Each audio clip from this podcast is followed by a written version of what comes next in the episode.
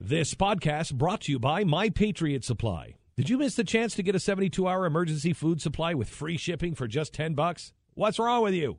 Don't worry, call 888-411-7440 right now. They have a few left and they're selling out fast. 888-411-7440. What are you waiting for? A disaster? Do it right now. 888-411-7440. Pat and Stu, uh, you know, they, they're saving the world. They're saving the planet Thank God. in Paris. Thank heaven. Because, uh, you know, we have one major problem, and that's climate change. Uh, all the rest is just nonsense, as you know, Stu, It's our biggest uh, long-term threat. and short term.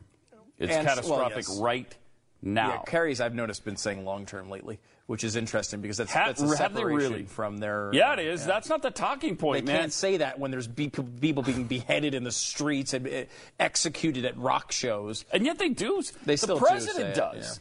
I mean, Obama says short term, and this is now, and it's happening, and it's catastrophic already. Uh, so anyway, through all the smog in India, the the coal hungry Indians see carbon imperialism as the big problem in the West. Uh, John Kerry last week singled out the country most likely to pose a challenge to climate change. It wasn't China. He said it's India. On top of the carbon spewing traffic that clogs the Indian capital streets, that challenge comes in the enormous form of the one and a half billion tons of coal the country aims to extract annually by 2020. That's double the current output. So, but they can, right? Because they haven't achieved what we've achieved, and it's not fair. Somehow, because we advanced quicker than they did, that's not fair. We should have stopped somewhere along the way and made sure they catch up. Well, the argument goes that we were able to build our economy on these evil, uh, poisonous gases, these dirty fuels, um, because they're so inexpensive. And these countries shouldn't have to be forced to build their countries on expensive uh, sources of energy, which is the only time they admit they're expensive sources of energy.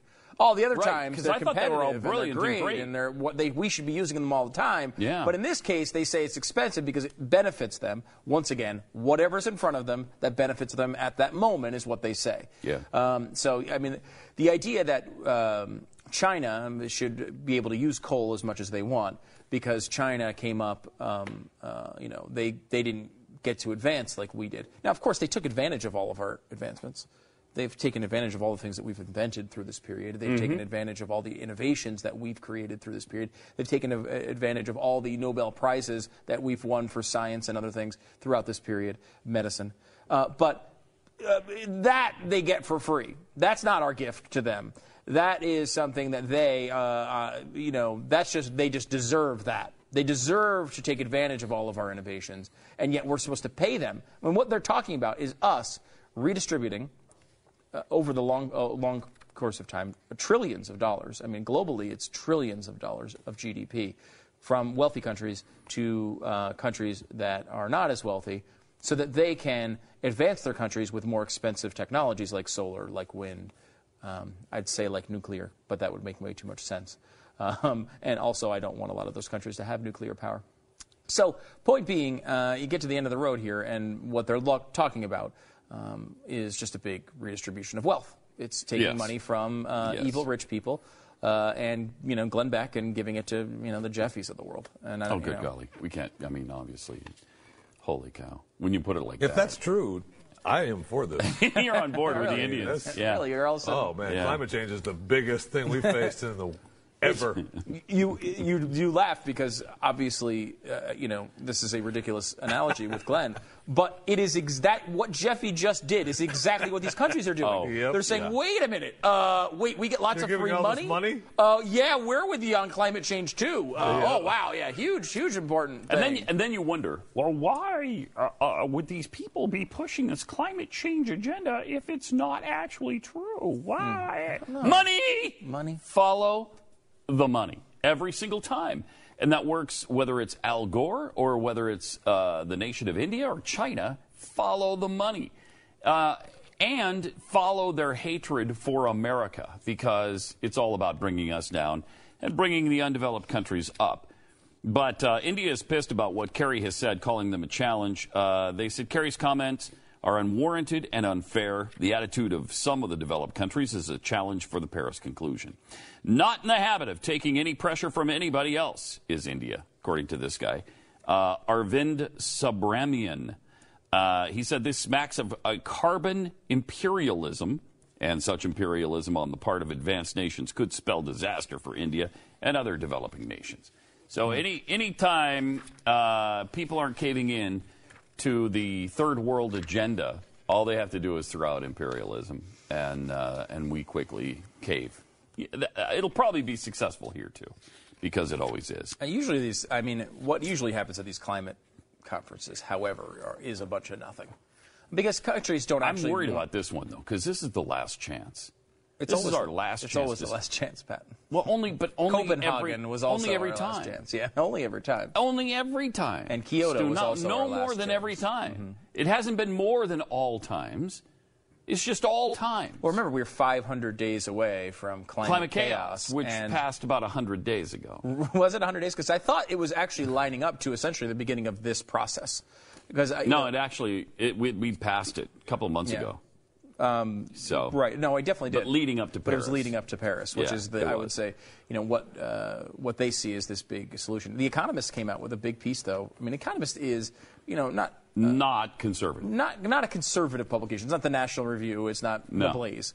Um, well, it's not also a hardcore leftist uh, publication either. It, you know, it, well, I'd say it's fairly respected. yeah, well, very respected. I And- think. Um, and but sometimes will fair. They, they like free markets more than most communists, um, Y- but they're not exactly. You know, it's not Ted Cruz you're talking about. So. Right. To put that in perspective, but what they were saying is not that global warming wasn't a huge issue, and uh, they all they're on board with all that. But there's, what they keep saying here is this isn't working. These things where you're trying to limit emissions of countries, this Right. this sort of meeting So where we all work. discuss this does not work. Yeah. And we need some sort of new approach, Yeah. um, and you know, I mean, at least Case in that's point. Case in point, as I put on my uh, Facebook uh, post over the weekend on, on this very issue, they are trying to keep the warming to an extra two degrees Celsius over the next hundred Yeah. years. The changes everybody's already agreed to.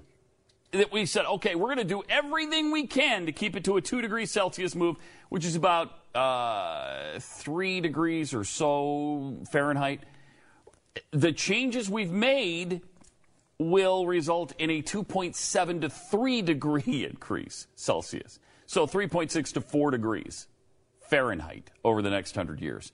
So everything we've already done still not enough. And Oh, yeah. And at 2 degrees Celsius, they say it's catastrophic and irreversible.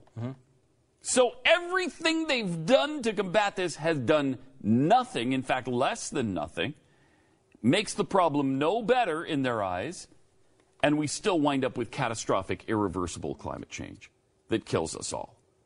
So, So why, why- waste the trillions of dollars? Why? Why continue down this path Yeah. when it's so foolhardy, stupid, and we can't change our climate? Which they say. I mean, because they will say to scare you that it's irreversible at this point, or we're about to cross the line of, of it being irreversible, and that there's nothing we Mm-hmm. well, they can can't do. say irreversible right now because then people will demand that they stop spending $10 trillion a year. Right. But Right? when you say when you talk about something being irreversible, like there's a hurricane coming towards your house, right? Yeah. That might be irreversible. We can't stop it necessarily, or you know, at least we can't. Uh, we, there's nothing we can do that's sensible to stop it, right? Like we could theoretically move to another country. Or Mm-hmm. It still doesn't stop the hurricane. It Doesn't stop the hurricane. You're It's just still- not there when it coming, happens. right?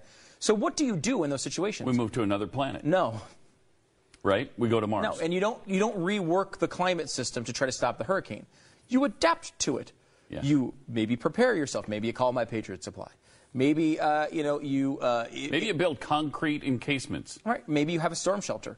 Maybe you have Mm-hmm. uh, a, a, a uh, over. And this is not something you do with the hurricane on the way, but you would build flood walls. You do things that when you see uh, uh, something coming your way, you're able to adapt to it. And it's great if you have trillions of dollars laying around that you didn't spend on things that wouldn't solve the problem to be able to adapt to that. So even if They're 100% right with the science, which of course over time we've shown they are not. But even if they are, the proper way to attack something like that would be to adapt to it as you go and understand the real world ramifications of what's happening. Do you know that in 1906, Galveston, Texas, 1906, raised the level of their city either, it was something like 13 or 17 feet.